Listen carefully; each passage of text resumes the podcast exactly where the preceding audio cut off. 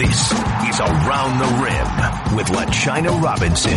Hello, basketball fans. It is 2019 and it's your first official episode of Around the Rim of the new year. We are your ESPNW Women's Basketball Podcast. I'm your host, LaChina Robinson, joined by my fantastic and fabulous producer, Terrika Foster Brasby, whose daughter Jada is trying out for the basketball team. Yay! Yay. We're so excited for Jada. Good luck. Good luck, baby. I'm going to yes. be that mama. Yes. Oh gosh. Yes. Terrika's stopping by practice today and I made her promise that she is just going to not say anything.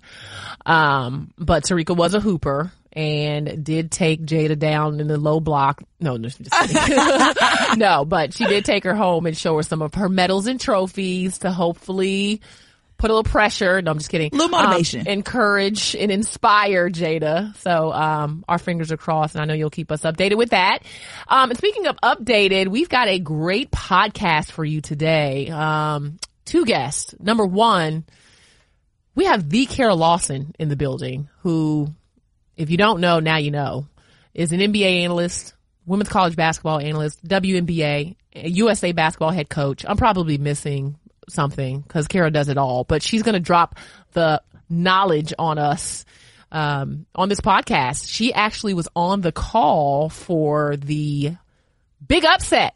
That's right. I don't know if you've been under a rock or what you've been doing, but UConn went down. They lost to the Baylor Lady Bears. Congratulations to Kim Mulkey and her team who put on a phenomenal effort um, at the Ferrell Center in front of 10,000, which I love calling games at Ferrell Center. That place is rocking. Okay. So just know that you need to get to Waco. Um, but Kalani Brown and company did what a lot of people think is impossible and has been for for for much of Connecticut's existence under Geno Auriemma, but they beat the Huskies. So Kara and I will talk about that game and just some general women's basketball stuff. Uh, we also have Asia Durr on the show. If you don't know who hashtag Night Night is, that would be the one and only Asia Durr, Team Lefty, representing the ATL, uh, the Louisville Cardinals. She is incredible. If you haven't seen her play, you'll get to see her play this Thursday on the big stage, 7 p.m. on ESPN because the Louisville Cardinals are taking their undefeated record to number one Notre Dame. That's right. As of today, the Irish are the number one team in the country. Louisville is number two. So that's a huge matchup coming this Thursday. So let's hear a little bit from Asia Durr before that game. This is a pre-recorded interview that we did with her um, at National Media Day. So we've got a lot to get to in the show, and we've got a lot to get to in the round the rim leading up to Tampa to the Final Four. So um, sit back, relax, and enjoy Kara Lawson and Asia Durr. All right, basketball fans, um, we're going inside the huddle because there are people that are much smarter about basketball than I am, and we're grateful to have one of those basketball minds on the podcast today. Please join me and welcoming none other than women's college basketball and NBA analyst Kara Lawson to the show. Welcome, Kara. Thank you for having me. Excited and, to be here. And WNBA. How can I forget that? Kara and I had our first season together this summer. We are excited to have Kara on WNBA and college women's basketball. To what do we owe that honor?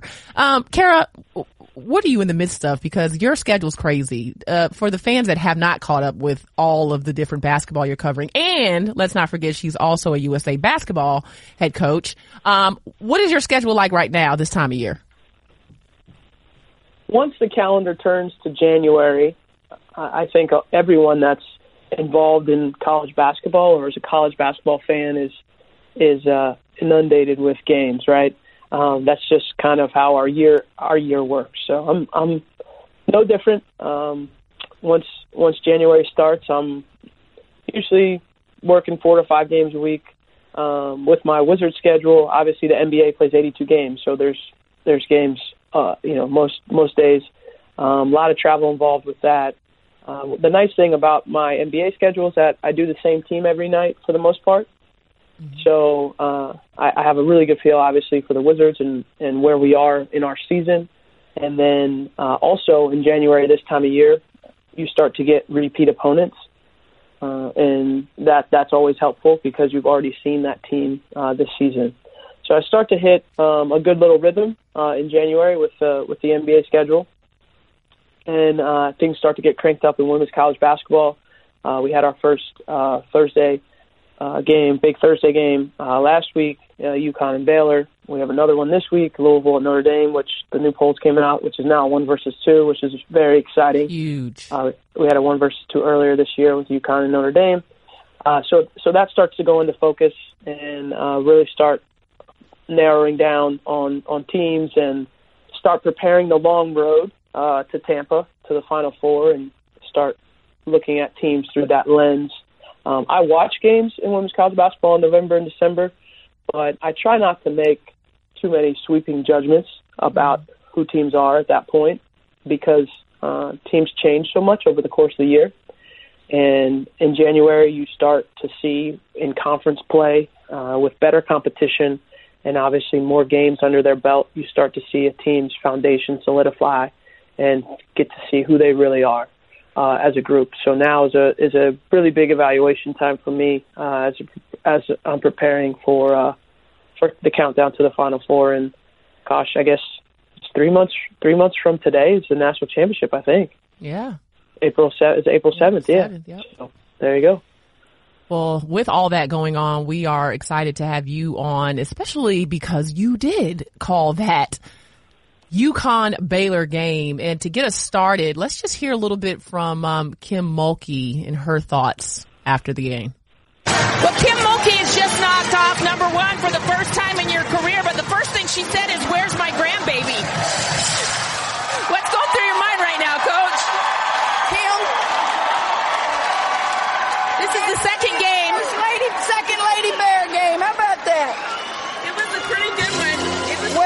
Let me tell you what. Our kids played so darn hard, Holly. They guarded, they defended, they listened to the scout report. You know, I think the Stanford loss woke us up. And uh, we're a pretty good basketball team, and uh, when we play this way, I can't tell you enough about these fans. Look around this arena. School's out. We don't even have our students here. And they came, they did their job. Our team did their job. Um, tremendous basketball game. Great for women's basketball. You talk about that Stanford game, Kalani Brown with five points. What did you do between then and now to get her at her peak performance tonight? Challenge her, keep her motivated, keep her hungry. Seniors sometimes have a tendency, not necessarily to lose focus, but what else can you teach them after three years? So you got to figure out ways to motivate them. And I brought her and Cox in my office. You're too good to only get seven shots. I don't care if you're double or triple team. Go get some offensive boards. DiDi Richards defense on Samuelson. Give that kid credit. She stayed on the floor, didn't go for the shot fakes. Every shot Connecticut made tonight, they earned. Thank you, Coach. And or should I say, good job, Grandma. Thank you, Holly. That was the voice of our very own Holly Rowe, um, who asks the best questions. And, um, she's the goat when it comes to that. And Kim Mulkey, who was holding her grandson. But Adam Amin was on the call. As I said, Kara Lawson was on it. And Kim Mulkey touched upon a lot of things that I, would like to talk to you about, Kara.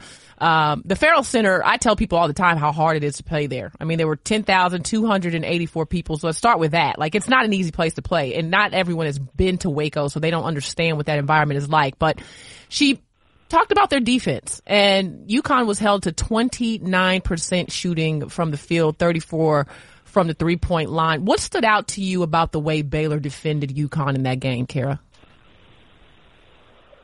Well, they they, they had so many positive uh, positive things. I, I think the first thing that stood out was they have a team that's uniquely equipped to guard UConn. So, um, you know, a lot of people were asking me after the game, you know, well, what is this a blueprint now? You know, of how to beat Connecticut, which we get those questions a lot after Connecticut loses. It's a credit to their program because they don't lose very often. uh, but uh, I, I, my answer was, yeah, if you have Baylor's players, right? I mean, right. if you have if you have those type of athletes, yeah, uh, they they had ter- terrific. They have terrific length, um, but not just in the post. Their guards as well. Mm-hmm. Um, Richards and Jackson have have good length. When they go with Smith at the three, um, and Cox and Brown across that front line. Now you you you have tremendous size and length. So I thought that that length bothered Connecticut. Uh, th- this this version of the Huskies uh, does not enjoy terrific size. Mm-hmm. Um, besides Katie Lou Samuelson, you know Dangerfield is smaller for her position. Christyn Williams is um, I don't think she's smaller, but she's not um, super long. Napheesa Collier, for, for being a center, is not very long. Megan Walker, for being a power forward, is not very long. So all of a sudden now you have uh, this length advantage. I thought Baylor had the athleticism advantage as well overall, mm-hmm. um, and I thought that bothered uh, bothered Connecticut. And then their their intelligence and their discipline, uh, which which Kim touched on in that post game interview as well, uh, to play the actions the way that they uh, that their coaches taught them to play them, and the discipline to continue to do it for for all four quarters. I thought that was uh, the best the best character trait of their of their win, and uh, I, I just hadn't seen. It's been a long time, a long time since uh, I'd seen a defensive performance like that. Certainly against a team like Connecticut. I mean, uh, it's it just it seems like you know an oxymoron. The you know Connecticut shooting poorly, twenty nine percent. That just doesn't seem to fit in the right sentence in the same sentence uh, because that's one of their strongest uh, traits as a as a program is their offensive efficiency. It, it has been for for many years now. Um, so that was uh, I was surprised that uh, that they were able to disrupt their rhythm for, for most of, most of the game. Um, not because I didn't think they're good, just because uh, we don't usually see that uh, see UConn disrupted for that long. Yeah, I love the way you described it in the game. You said Baylor took the beautiful out of UConn's offense, which is so perfectly yeah. said. And, and for people that didn't get to watch or didn't know the numbers, Megan Walker's three for 10. Crystal Dangerfield was four for 18 from the field. Christyn Williams, three for six. Napheesa Collier was six for 18 and Katie Lou Samuelson was four for 16. Um, I, I want to talk a little bit about Kalani Brown because it was, you know, we heard her conversation there. Um, actually, we, we listened to it earlier. Sorry, but she did talk to Holly after the game just about how Kim challenged her, and Kim talked about it, you know, after the Stanford game. But you know, she has often mentioned the pressure that's on her or that she feels to make it to the final four. I mean, she'll graduate, you know, with in, in the record books for Baylor and be one of their greatest players. And it just, it doesn't happen that the great players from Baylor don't go to a final four. So she feels some pressure in that sense. But in this particular game, she ended up with, um, 17 rebounds and 22 points. And she started out really with some jump shots, you know, showing us her high post game. And she'd come on the podcast earlier this year and talked about, you know, how she watches the WNBA and, you know, that has made her want to extend her game and the players she watches and, you know, like Stefanie Dolson and how she wants to add that to her game.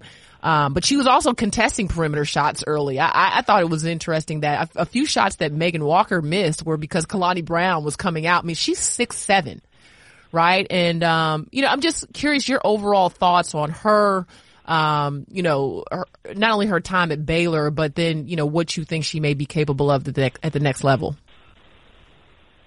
You know, I kept laughing during the broadcast when she'd make these shots, and it wasn't at all because uh, I was surprised or, you know, in shock or anything like that. It was just, it was more of like, come on, like this, this, this player is this big and this unstoppable close to the basket, and now she's making jumpers. Like that's not fair.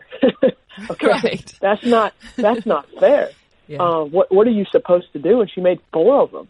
Yeah. Uh, it was. Um, I, I mean, I think the second one, I just started laughing. I was like, I, I don't know what you're supposed to do because this is what you're conceding. Because ultimately, as as a defensive game plan, you have to concede something, right?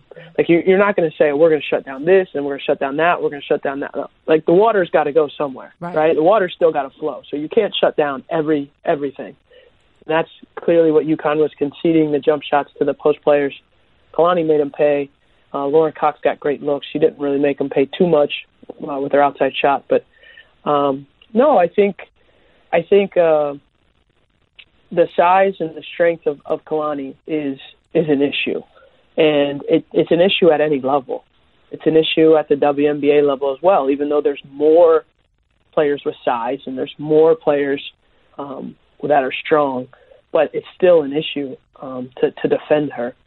Uh, the the the questions that need to be answered in in my mind for Kalani at the next level are obviously defensively ball screen action or defensively uh, defending um, a, a post player that's facing you up mm-hmm. and now all of a sudden taking you off the dribble. Uh, how do you handle that? Uh, and how do you um, keep yourself uh, an effective player in, in that sense?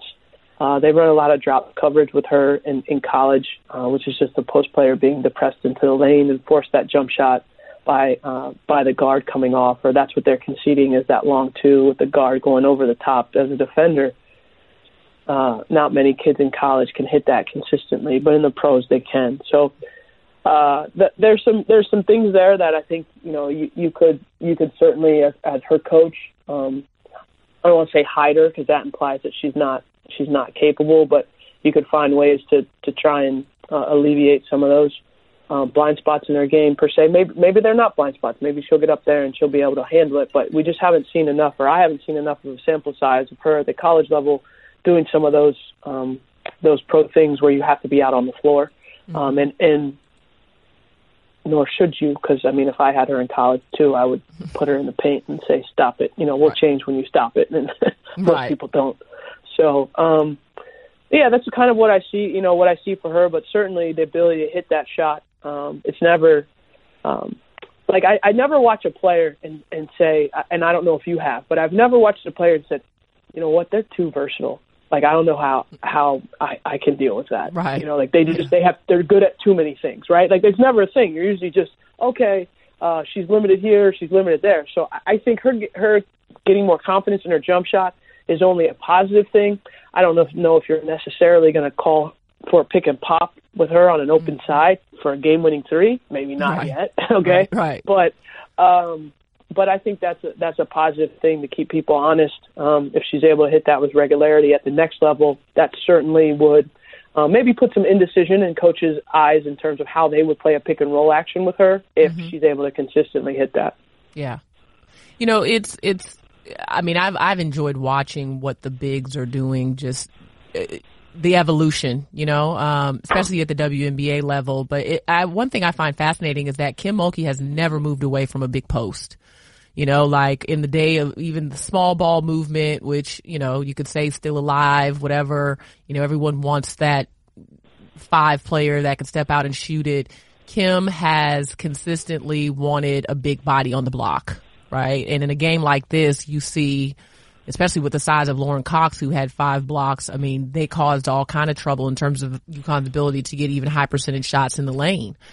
Um, but now people are saying, you know, oh, Baylor's now they're they're national championship contenders, and I mean, you could probably speak for what a win like that does for a team, right, in terms of their own confidence. But when you look at the landscape of women's basketball right now, I'm just curious you know, maybe that's a thing that's happening. Now Notre Dame, as of today, is number one and Louisville's number two and those two teams square off on Thursday, which will be amazing. Um, but coming into this week, Maryland lost to Rutgers. Um, we mentioned, you know, UConn lost. Tennessee loses to Missouri. Minnesota lost twice. Michigan State went down. Cal lost to UCLA. They they have had just a, a terrible, you know, since their loss to Harvard. It seems I don't know what's going on there. Texas A&M lost twice. I mean, there, there just seems to be a lot of movement in this week in particular. Um, and Big Ten really kind of stood out to me with, you know, Michigan and Illinois, Northwestern, you know, Indiana, um, getting wins against teams. But what stands out to you just in general right now, if anything, about what you see happening as things are shaping up and we head towards, uh, the Final Four in Tampa? I think that, I think the, the top of the rankings is as flat as we've seen it in a while, right? So I anticipate more of a topsy turvy year, um, particularly in the power conferences. Um, UConn obviously um, that you know is not going to have the same type of rigorous conference schedule as you know a Big Ten team would or an ACC team would. Um, it's not. I'm not knocking the American. I'm just going by the numbers. Right. Um, so so that's what I've seen of the teams that I've seen. I mean, I think the Big Ten is going to be so compelling. The race. I mean, I had Yes. I've had Michigan State a couple of times. I had um, I've had Iowa, and um, I, I don't know who's going to win that league. Um, it's, it's it, there's a lot of good teams. Yeah. Um, you know, the ACC, uh, obviously Notre Dame and Louisville is at the top. Um, you know, the Pac-12. Um, although, you know, I, I think we should mention, you know, injuries. Obviously, um, NC State lost a big piece. Ugh. Um, Grace Hunter. Stanford um, lost Nadia Fingall. Yep. Um, Oregon State lost Kat Tudor. Tudor. Um, so there, you know, those those things, uh, even though we, you know, we don't like them and they're they're one of the worst parts of the game, they're part of it. And so, um, as you go through the season too, injuries change change teams as well. Um, and certainly, I think those injuries could impact the Pac-12 race because both of those players for Stanford and Oregon State were playing really well. Um, and Stanford has some other injury injury issues as well. Um, so um, I, I think there's I think there uh, are a number of teams that are Final Four um, capable, capable of getting there. Um, I've seen a number. Uh, it's funny you, you say people saying that Baylor's a national championship contender after they beat UConn. I thought they were before. Um, Yeah, me too. I thought they were when I saw them. You know, first game of the year we had them against Arizona State, and um, you know they weren't finished product. But I thought if their guards continue to improve, that they're they're going to be right there with with every other team in the country. Um, so there, yeah, there's just a there's a group of good teams, um, and I wouldn't be shocked if anyone in the top ten didn't make the final four, and I wouldn't be shocked if. I mean, I, I'd have to look at the 15, but you know, I, I wouldn't be shocked if it stretched down to 15. If a if a team made the final four, that's the 13th or 14th best team, you know, ranked in the Yeah. country. I think I think it could go um, down that low, depending on how everything how everything shakes out. And I didn't come into the season feeling like that. I mean, I, I think that number has stretched. I mean, I, I think I came in with like, okay, seven, eight. I think my cutoff at that point was like Stanford. They may have been number seven or eight or, you know, somewhere in there eh, to start the season. But, um, I've seen vulnerability. Like I've seen, I mean, UConn's obviously vulnerable and, you know, you may have known that before Baylor, but you definitely, you, you see it now. Um, Yeah, there's a certain type of team. I think they're you know they're vulnerable. I mean, I, I obviously Baylor the size. I mean, um, I'd love to see them play Mississippi State. right. You know, and Yeah. and how would how would that impact? Um, but it, it, it's it's it's all matchups at, Yeah. when we get into March. Um, it depends on who you're who you're paired with. Um, certainly Notre Dame is is is capable of beating Connecticut, even though Connecticut um, beat them already this season. Um, we'll have UConn Louisville later in the season, so we'll get a chance to to see those two teams square off. Um, but yeah, there's there's uh, I'm excited. I mean, it makes me excited. I mean, you, you talk about coming off of the Final Four that we all came off of last year, and then you go into this year, and like I said, I think it's as flat as it's been at the top in a while. And then I look at all the good players that are coming into college next year, and the year after, and the year after Yeah. and uh, it's exciting. You know, Yeah. it's exciting to um, to see uh, how the game is is is evolving, and um, I think from a big picture standpoint, for a lot of fans, um, the the flatter the top is, the the more compelling it, it is, um, and the more fan bases that you're um, bringing into the you know bringing into the fold, thinking that they have an opportunity to uh, to win. Yeah. It's going to be a fun ride. Now, so you're calling um, Louisville at Notre Dame Thursday? Yes. Oh, yes, awesome. I'll be in South Bend on Thursday. All right. I can't wait. Number, two, um, at number one, as of earlier today, the AP poll, that's 7 o'clock Eastern Standard Time on ESPN. Kara Lawson will be on the call. That is um, a number one reason to turn to tune in.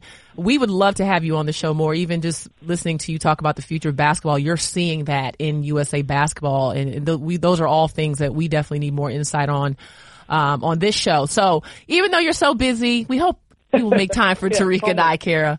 Uh, Yeah, you're the best. Thank you so right. much. See you guys. Thank you. Hey, basketball fans, if you want to be the first to get Around the Rim podcast, make sure that you are subscribed. No matter what podcast app you have, make sure you are clicking Around the Rim. We are on the ESPN app. We're on Apple Podcasts. If you've got an Android like I do, I have both. Um, wherever you are, make sure you subscribe so you can get the podcast before everyone else. And you can follow us on Twitter at Around the Rim Pod. You got questions, comments, concerns, shoot us a tweet. Email us at around the rim podcast at gmail.com or you can check me out on Twitter at LaChina Robinson or Terrika at She Knows Sports underscore. We are so grateful for all of our listeners. You send us notes when we see you on the road. You are encouraging and telling us you listen to Around the Rim. We appreciate you. And 2019 is about appreciating you and bringing you more great women's basketball news um, all day, every day. So with that, sit back and relax because in a moment we will hear from the one and only Asia Durr. Hashtag night night. We'll talk to you in a moment. So when you turn on this podcast, I'm going to say you can probably blame Terrika that I only have 10 minutes with Asia Durr because she should have had you like she on. always She should have had you on speed dial. Say, girl, where you at? know, right? Uh-huh. Fans welcome, uh, Louisville's finest, Asia Durr to the show. And, um, Wait, and I should say ATL's finest too, because we always, yeah, we always got to connect here, on the I'm ATL. Yeah. That is our city. That is our city. Um, but we were just talking before we started this podcast about the WNBA, and I remember looking up in the stands at Atlanta Dream game, and I was like, "Is that Asia Durr up there?" And I didn't get a chance to, to catch up with you, but I know you watched a lot of it this summer and how great it was. When when you were up there watching, like, what goes through your mind when you're looking at WNBA players? a lot. You know, those like how they play is just crazy. Like, you know, you have college, and college is like very talented, but then you have that next step, which is pro. Like, these are real pros. Like, this is what they do. There's no more like classes going to class school. This is what they do. They live, eat, and breathe it. So it's like, and you could like clearly tell that I, I was just thrown thrown off by like just how hard they play, how strong they are, how physical the game is. Like those posts, those guards, you know, everybody is so strong and the game is quicker too. Quicker than college. Um that's exciting though. Like that's really exciting just how they all can score.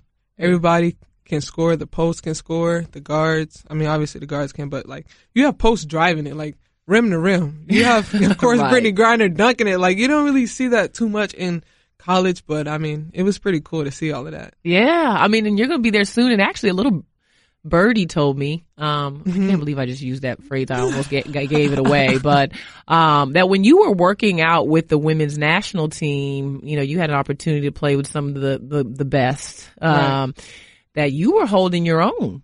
Really? What, what was what was that like for you? That experience? Good. Oh, I'm glad they said that. I was hoping, but I mean, to be on the floor with some of the greatest players of all time was humbling. Like, I mean, it was just, I was happy to be there. I didn't care if I, I just wanted to be a part of that. Like, I just, I wanted to be able to watch, um, in person how they play. Like, just to be on the same court as them in the same team, scrimmage too. I mean, that was awesome. I'm, I'm so thankful, um, for that. And I was just trying to play hard and just pick their brain, pick Sue's brain, um, all of them. I mean, they're, they're great at what they do. So I wanted to know how did you get there? Cause I'm trying to get to where you are. you? Right, So- right, right. Well, you got another chance to win a national championship this year.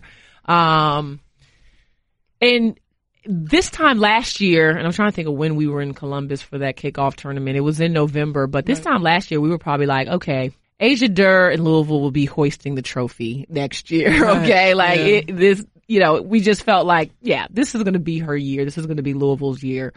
Where do you feel like you guys fell short, um, and have to get over the hump if you want to make it happen this season without Myisha Hines Allen? Right. We lost a big piece, of course, but it's the small uh, breakdowns. We can't really have breakdowns because when you're playing against those great teams where you want to have as few as breakdowns as possible. I know it's impossible to not have them, but you want to minimize them, and that's what cost us in the final four. It was those small breakdowns that we had. I thought we played hard. Um, you know, obviously, I mean, they have a great team. They're very talented and coached by a great coach. But um, it was those breakdowns that we had. Um, everybody thinks about that last second shot that she hit. But you have to think about the things that led up to that play, you know? So we watched the film. It took me almost two months to watch it. Uh, I was gonna say, how it did you get over that Ooh, moment I where you? to. Coach Sam was in my ear every day. Watch that film, watch that film. I'm like, Coach, I'm trying just one step at a time. Right. I'm trying to, I'm trying to heal from this first, and then I could watch it. But no, I mean, it was great. You learn from games like that. The ones that really hurt, those are the ones you really want to watch because you could grow so much Yeah. from that. Now, last season, and I was just looking, um, you have a chance to repeat as ACC Player of the Year. The last player to do that was Alyssa Thomas of Maryland, who it was so long ago that they're not even in the ACC anymore. Um, but 19 points per game. You had 115 three pointers. Uh, where was your focus in, in the off season in terms of how you can improve your game and, and hopefully be ACC Player of the Year again? This past year I was just working on things, um, my mind, strengthening that. Of course, I was trying to get, you know, stronger too, but the basketball is always going to be there. I mean, I'm always in the gym, but it's not just that. It's, it's the smaller things too, such as strengthening your mind, um, getting your body right, healthy, where you could play for about six months, you know? Right. So that, that was the most important thing for me. I took some time off and just got my mind right and had some family time at home and things like that. So I mean, I had a pretty great summer. Yeah, I was gonna say. I remember. Well, just listening. First of all, I know how close you are to your family and how mm-hmm. important that aspect of life is to you. But it, it, the mental part of the game is an aspect I think people probably don't prepare for as much as they need to. How do you grow the mental side? Like, how? What did you focus on doing? Was it rest? Was it, you know, mental toughness exercises? Like, how do you improve that aspect? Exactly. Well, starting off, I um I have a counselor back at school. We have a very uh, great sports psychologist at school where she's. I personally feel like she's one of the best um in the game. But I would um talk with her, and uh, I meet with my counselor. I meditate too. So things like that, just finding peace. But I actually um I got time the whole month of July. Coach let me go home and just get my mind right and my body for this big year coming up, and uh, that was just the two you know most important things I tried to do, and just I took trips down to Florida. I went to the beach, Disney World with my family. Nice. It was fun. LaChina, it was so much fun. Just got away from everything, right? Yes, I mean, that's when you you become fresh. When you actually you get to see the beach, the sun, uh, spend time with your family because you really don't have that much time to spend with your friends and family. So um, that's what I tried to do because I know, like, soon as I'm done playing here, college, there's no more uh, family time. That's it's it. all grind, grind, grind. Which is, I mean, I don't care, but um, I just I wanted to spend that last uh, time with, yeah. with them. What has Myisha shared with you about what you can expect? Has she said anything about Yeah. WNBA? What'd she say? I tell this funny story all the time. Well, um, so in college, we have a trainer that takes you to all your doctor's appointments, your whatever you need, she'll take you. So she had a physical um soon as she got to Washington and she asked the trainer, she's like, Okay, well what time are you coming to get me? And the trainer was like, You gotta find your own way there. And she was like, What? she did not expect that. She told me she was like, Yo, that was the first step. Like I, that was the first change. I did not know what's gonna happen, but you know, also chartering too. You charter in college, so she's like, it's way more traveling now. Waiting for your bag at baggage claim. You like, what is that about? Right? I don't know anything about that life. yeah. So, but I mean, she she loves it. She's had so much fun. I got to see her play a few times in person, so she's just living her dream, and I'm so proud of her. Yeah, me too. You know, she's got she's got her footing. You know, and it's a great place to be in Washington with everything they have going on for them right now. But it's it's funny to hear you say that because the first thing I always say to student athletes is like, listen, when you're in college, that's the last time you're going to have that many people in one place that just care about you to the next degree. Like, you know, true. like you have everyone in like on the college campus from academics to your coaches, they're all invested in you. And when you get to like the WBA, I mean, people care about you, but it's a job, Oh, right? yeah. it's a job, right? It goes to being a business. Like you said, that's what they do for a living is play basketball. Does that excite you? Like the thought of like no more class, like Oh, you're just gosh. focused on basketball? I could jump out this chair right now. Yes. oh my goodness. Yes. Like I haven't been a big like of course school is very important. I tell kids that all the time, but I just want to hoop. Like I just want to play and that's it. Like you got study hall like in the morning, you got practice, then after practice you think you done for the day. No, you got tutoring. Right. You got two to three hours worth of tutoring. And then after that I go back and train. But I just want to basketball. That's all I want. Just Yeah. basketball. But um I'm going to enjoy this last few months of school, finish strong, and then after that, it's just time to hoop. Time to go. Well, night night has been activated for the season. Now mm-hmm. we know what night night meant last year, right? It's like, okay, lights out. You know, I mean, you came out the gates beginning of the season, like just with a killer mentality.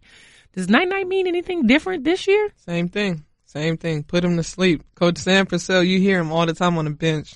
Night night. As soon as I shoot a three, night night. He the loudest one, but I love it. I love it. It's it means the same thing. Yeah, put them to sleep. 'em well, to sleep. we're excited to see you play, not only here in Louisville, everything you do, but at the next level, and um, keep repping ATL. I sure will. Thank you, LaChina. All right, Asia Durr, people. That concludes our show, ladies and gentlemen. Thank you so much for tuning into Around the Rim. We'll be back next week with another great show um, with all your favorite women's basketball analysts, players, coaches. Terrika and I will be here, of course, because Terrika has to put up with me. It's part of her job.